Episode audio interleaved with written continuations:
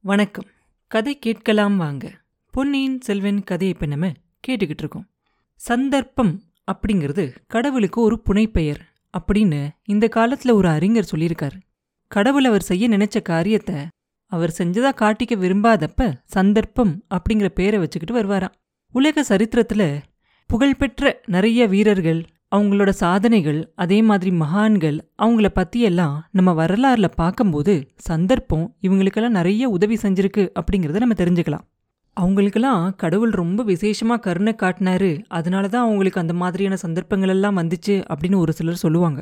ஆனா கடவுள் எல்லாருக்கும் சந்தர்ப்பங்களை கொடுக்குறாரு. அந்த சந்தர்ப்பத்தை யார் எப்படி உபயோகப்படுத்திக்கிறாங்க அப்படிங்கிறத பொறுத்து தான் அவங்களோட வெற்றி தோல்வி எல்லாமே இருக்கு.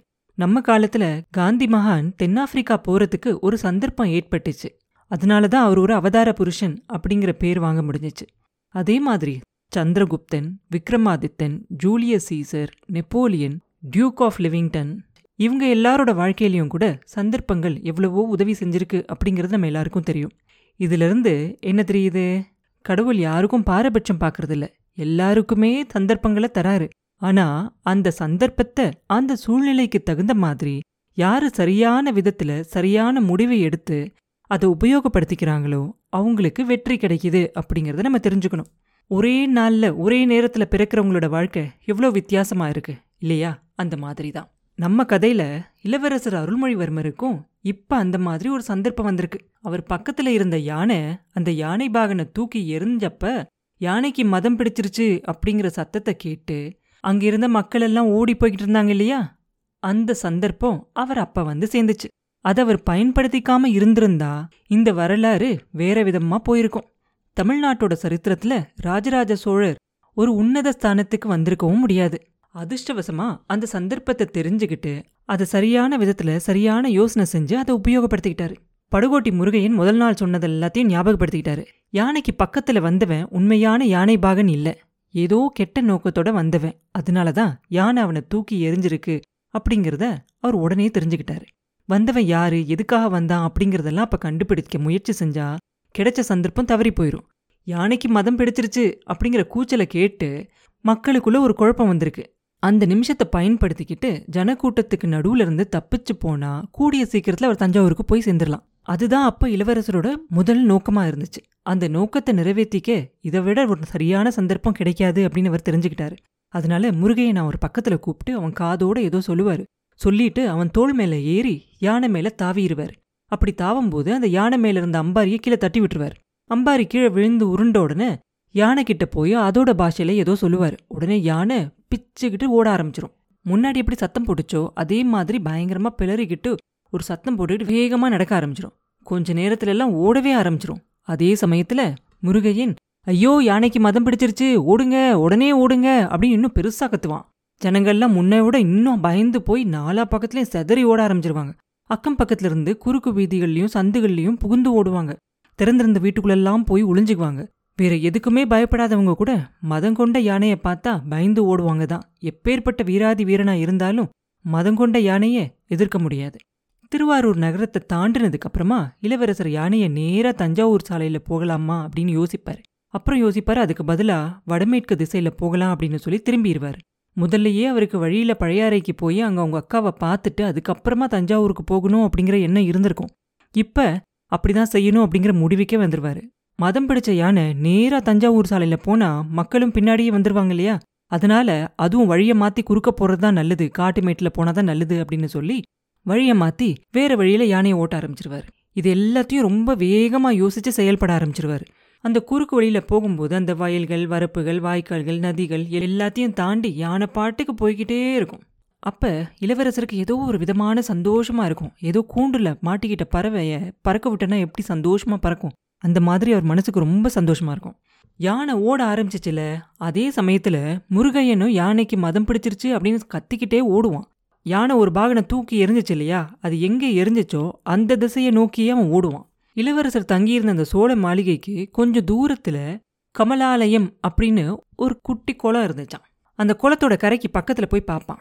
யானைக்கு பயந்தவங்க நிறைய பேர் அந்த குளக்கரையிலையும் இறங்கி நிற்பாங்க ஒரு சிலர் அந்த குளத்தில் இருக்க தண்ணீர்லேயே கூட இறங்கியிருப்பாங்க. ஒரு மனுஷன் தட்டு தடுமாறி நீந்தி கரை ஏறிக்கிட்டு வருவான். அவனை முருகையும் ஒத்து பார்ப்பான். முதல் நாள் ராத்திரி யானை பாகனையும் ராக்கமாலையும் கூட்டிக்கிட்டு போன மந்திரவாதி தான் அவன். அதிர்ஷ்டக்காரன். ஆயுசு ரொம்ப கெட்டி. யானை தூக்கி எரிஞ்சும் கூட உயிர் பிழைச்சிருக்கான். கையில அங்குசத்தோட கொஞ்ச நேரத்துக்கு முன்னாடி யானை கிட்ட வந்தவன் இவன் தானே அங்குசம் என்ன ஆச்சு அப்படின்னு தெரியலையே. அதுவும் குளத்துல விழுந்துருச்சோ? அப்படின்னு முருகையன் யோசிச்சுக்கிட்டே அவன் பக்கத்துல போவான். யானை பாகா நல்ல வேலை பிழைச்சி எந்திரிச்சிட்ட. அங்குசம் எங்க? அப்படின்னு கேட்பான் ரேவதாசன் அப்படிங்கிற அந்த கிரம்ம வித்தன் முருகையனை ஏற இறங்க பார்த்துட்டு என்னப்பா கேட்குற நீ யாரு? நான் இப்பதான் குளத்துல குளிச்சுட்டு கரையேறேன் அப்படிம்பா உடனே முருகையன் சொல்லுவான் ஓஹோ அப்படியா? நீ யானை பாகன் இல்லையா? யானை தூக்கி எரிஞ்சது ஒன்றுதானே அப்படின்னா யானை பாகன் எங்கே இருக்கான்? அப்படின்னு கேட்பான். கிரம வித்தனுக்கு இன்னும் கொஞ்சம் ஆச்சரியமா போயிடும் ஆஹா இதனை இப்படி கேட்குறானே அப்படின்னு சொல்லி. ஆனால் அதை காட்டிக்க மாட்டான். அப்படியே சொல்லுவான் நான் என்ன கண்டேன்? என்ன ஏன் கேட்குற அப்படிம்பான். உடனே முருகையன் சொல்லுவான் மந்திரவாதி என்னை ஏன் ஏமாத்த பார்க்குற நேத்திக்கு ராத்திரி யானை பாகனை சுடுகாட்டுக்கு கூட்டிக்கிட்டு போனேல்ல இளவரசர் ஏறுற யானைக்கு மதம் பிடிக்கும் அப்படின்னு நீதானே எச்சரிக்கை செஞ்ச? அப்படி இருக்கும்போது அந்த எச்சரிக்கையை நீயே மறந்துட்டு யானைக்கிட்ட வந்து ஏன் மாட்டிக்கிட்ட? அது ஓம் பாடு. யானை பாகன் என் மனைவி ராக்கமாயங்க அப்படின்னு கேட்பான். கிரமவித்தனோட முகத்துல முன்னாடி விட இப்ப இன்னும் கொஞ்சம் ஆச்சரியமும் பயமும் அதிகமாயிரும். யானை பாகனாவது ராக்கமாவது உனக்கு என்ன பைத்தியமா? அப்படின்னு சொல்லிக்கிட்டு சுத்தி முத்தியும் பார்ப்பான் ஆமா ஆமா. யானைக்கு மதம் பிடிச்ச மாதிரி எனக்கும் பைத்தியம் பிடிச்சிருக்கு. யானை பாகன் எங்க? அதை மாத்திரம் சொல்லு. இல்லாட்டி அப்படின்னு சொல்லிக்கிட்டே முருகையன் மிரட்டிக்கிட்டே அவன் பக்கத்துல போவான். அவன் மறுபடியும் சுத்தி முத்தியும் பார்த்துக்கிட்டே இப்ப முருகையனை பார்த்து சிரிப்பான். சிரிச்சிட்டு சொல்லுவான் நீ என்ன மந்திரவாதி அப்படிங்கிற? நீ என்னை விட பெரிய மந்திரவாதியா இருக்கியே? உனக்கு எல்லாமே தெரிஞ்சிருக்கே. உன்கிட்ட மறைச்சு ஒரு பையனும் இல்ல. யானைக்கு மதம் பிடிக்க போகுது. அது மேல ஏற வேண்டாம் அப்படின்னு இளவரசருக்கு எச்சரிக்கை செய்யறதுக்காக தான் ஓடி வந்தேன். அதோட பலன் இப்படி ஆயிடுச்சு உன் மனைவியும் யானை பாகனும் அங்கே ஒரு வீட்டில் இருக்காங்க. அவங்கள நீ பார்க்கணும் அப்படின்னா நானே உன்னை அவங்ககிட்ட கூட்டிகிட்டு போகிறேன் இளவரசருக்கு ஒன்றும் ஆகலையே. சௌக்கியமாக இருக்காரு இல்லையா? அப்படின்னு கேட்பான். இந்த முருகையன் என்ன பண்ணுவான் இளவரசர் சௌக்கியந்தான் அவர் தான் உன்னையும் யானை பாகனையும் கூட்டிகிட்டு வர சொல்லி கட்டளையிட்டிருக்காரு அப்படின்பா உடனே அவன் சொல்லுவான் இளவரசர்கிட்ட எனக்கு நல்ல பரிசு வாங்கி தரணும் நீனு. பார்க்க போனா அவரை நான் காப்பாத்தினது உண்மைதானே? ஆ அதோ? அப்படின்னு சொல்லிக்கிட்டு வேற எதையோ காட்டுவான் அந்த மந்திரவாதி. இந்த முருகையனும் என்ன பண்ணுவான்? அவன் என்னமோ காட்டுறானே அப்படின்னு சொல்லி குளத்து பக்கமாக திரும்பி பார்ப்பான். பார்த்தா அந்த அரளி செடி புதரெல்லாம் இருக்கும் இல்லையா? அது மேலே அந்த அங்குசம் கிடக்கும். ஆ அங்குசம் அப்படின்னு சொல்லிக்கிட்டே அந்த மந்திரவாதி அந்த செடி புதரை பார்த்து ஓடுவான். முருகையன் அவனோட வேகமாக ஓடி போய் அந்த அங்குசத்தை பிடிச்சு ஜாக்கிரதையாக எடுப்பான். எடுத்துக்கிட்டு திரும்பி பார்த்தா மந்திரவாதியை காணும். அடடா ஏமாந்து போயிட்டோமே அப்படின்னு அங்கேயும் இங்கேயும் ஓடி ஓடி பார்ப்பான் முருகையன். ஒன்றும் பழிக்காது. அவன் எங்கேனே தெரியாது. ஆனா அங்க கூடியிருந்தாங்க இல்லையா மக்கள் அவங்க எல்லாரும் இப்போ சோழ மாளிகையை பார்த்து நடந்து போக ஆரம்பிச்சிருவாங்க. ஆனா முருகையன் மட்டும் அந்த பக்கமா போக மாட்டான். அங்க நிக்கவும் மாட்டான். முதல் நாள் மந்திரவாதிய அவன் பார்த்த வீடு எந்த திசையில இருக்கோ அதை ஞாபகப்படுத்திக்கிட்டு அந்த பக்கமா நடப்பான். ராஜ வீதியெல்லாம் விட்டு அந்த சந்துக்குள்ள போய் பார்ப்பான்.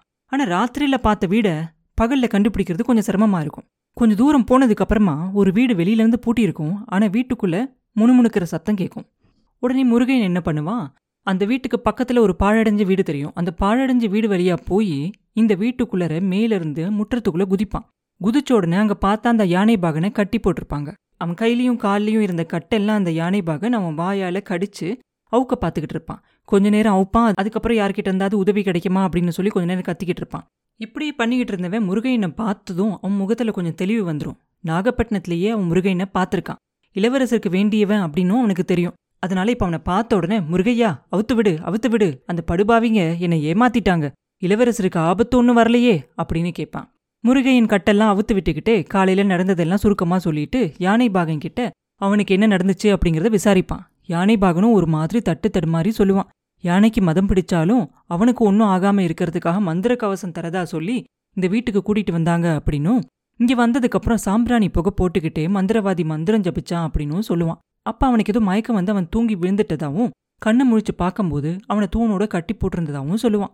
ரெண்டு பேரும் அந்த வீட்டை விட்டு வெளியே வந்து சோழ மாளிகையை பார்த்து வேகமா போவாங்க. அவங்க அந்த மாளிகை கிட்ட வந்தப்ப அங்க முன்னாடி இருந்ததோட இப்ப கூட்டம் ரொம்ப அதிகமாவே கூடியிருக்கும். ஜனங்கள்லாம் ஒரே கவலையா பேசிக்கிட்டு இருப்பாங்க. அவங்க எல்லாருக்கும் என்ன கவலை? இளவரசரை காணும் அப்படிங்கிறது தான். அவருக்கு என்ன ஆயிருக்கும் அப்படிங்கறது யாருக்குமே தெரியல. அவர் எங்கேயுமே காணும் வேற. யானை மேல ஒருத்தன் இருந்ததை தான் கொஞ்சம் பேர் பேசிக்கிறாங்க. அவர் ஒருவேளை இளவரசரா இருக்கலாம் அப்படின்னு இன்னும் சில பேர் சொல்றாங்க. இளவரசர் யானைகளை பழக்கிற வித்தையில ரொம்ப தேர்ந்தவர் அப்படிங்கிறதும் யானையோட பாஷை கூட அவருக்கு தெரியும் அப்படிங்கிறதும் சோழ நாட்டுல எல்லாருக்குமே தெரிஞ்சிருந்துச்சு. அதனால மதங்கொண்ட யானையால கீழே இருந்தவங்க யாருக்கும் எந்த ஆபத்தும் வராம இருக்கணும் அப்படிங்கிறதுக்காக தான் பொன்னியின் செல்வர் அந்த யானை மேல உட்கார்ந்து அந்த யானையை அடக்கியிருப்பாரு. அதனால தான் அந்த யானையை எங்கேயாவது ஓட்டிக்கிட்டு போயிருப்பாரு அப்படின்னு சொல்லி எல்லாரும் பேசிக்குவாங்க. அப்ப அங்க முருகையனும் யானை பாகனும் வருவாங்க. யானை பாகனுக்கு நேற்று ராத்திரி என்னெல்லாம் நடந்துச்சு அப்படிங்கறத அங்க இருக்கவங்க எல்லாம் தெரிஞ்சுக்குவாங்க. அவங்க எல்லாருக்கும் முன்னாடி விட இன்னும் நிறைய மடங்கு ஆச்சரியமாயிரும். யானை பாகனை கட்டி போட்டுட்டு அங்குசத்தை எடுத்துக்கிட்டு வந்தவன் சோழ குலத்தோட விரோதி யாராவது தான் அனுப்பிச்சிருக்கணும். ஒருவேளை பழுவேட்டரையர்களே அனுப்பியிருக்க கூடுமோ அப்படின்னு ஒரு சிலர் யோசிச்சாங்க. இது நிறைய பேர் உண்மை அப்படின்னு நம்பினாங்க. அதனால அங்க இருந்த மக்களுக்கு பழுவேட்டரையர் மேல இன்னும் ரொம்ப கோபம் அதிகமாயிருச்சு. அந்த கோவத்தால நிறைய பேர் உடனே தஞ்சாவூரை நோக்கி புறப்பட ஆரம்பிச்சிட்டாங்க. யானை போன வழியை விசாரிச்சுக்கிட்டே ஒரு சிலர் போனாங்க. தஞ்சாவூருக்கு நேராக போகிற வழியில இன்னும் மற்றவங்க கோவத்தோட போய்கிட்டு இருந்தாங்க. அப்புறம் என்ன நடந்துச்சு? அப்படிங்கிறத அடுத்த பதிவில் பார்ப்போம் மீண்டும் உங்களை அடுத்த பதிவில் சந்திக்கும் வரை உங்களிடமிருந்து விடைபெறுவது உண்ணாமலை பாபு. நன்றி.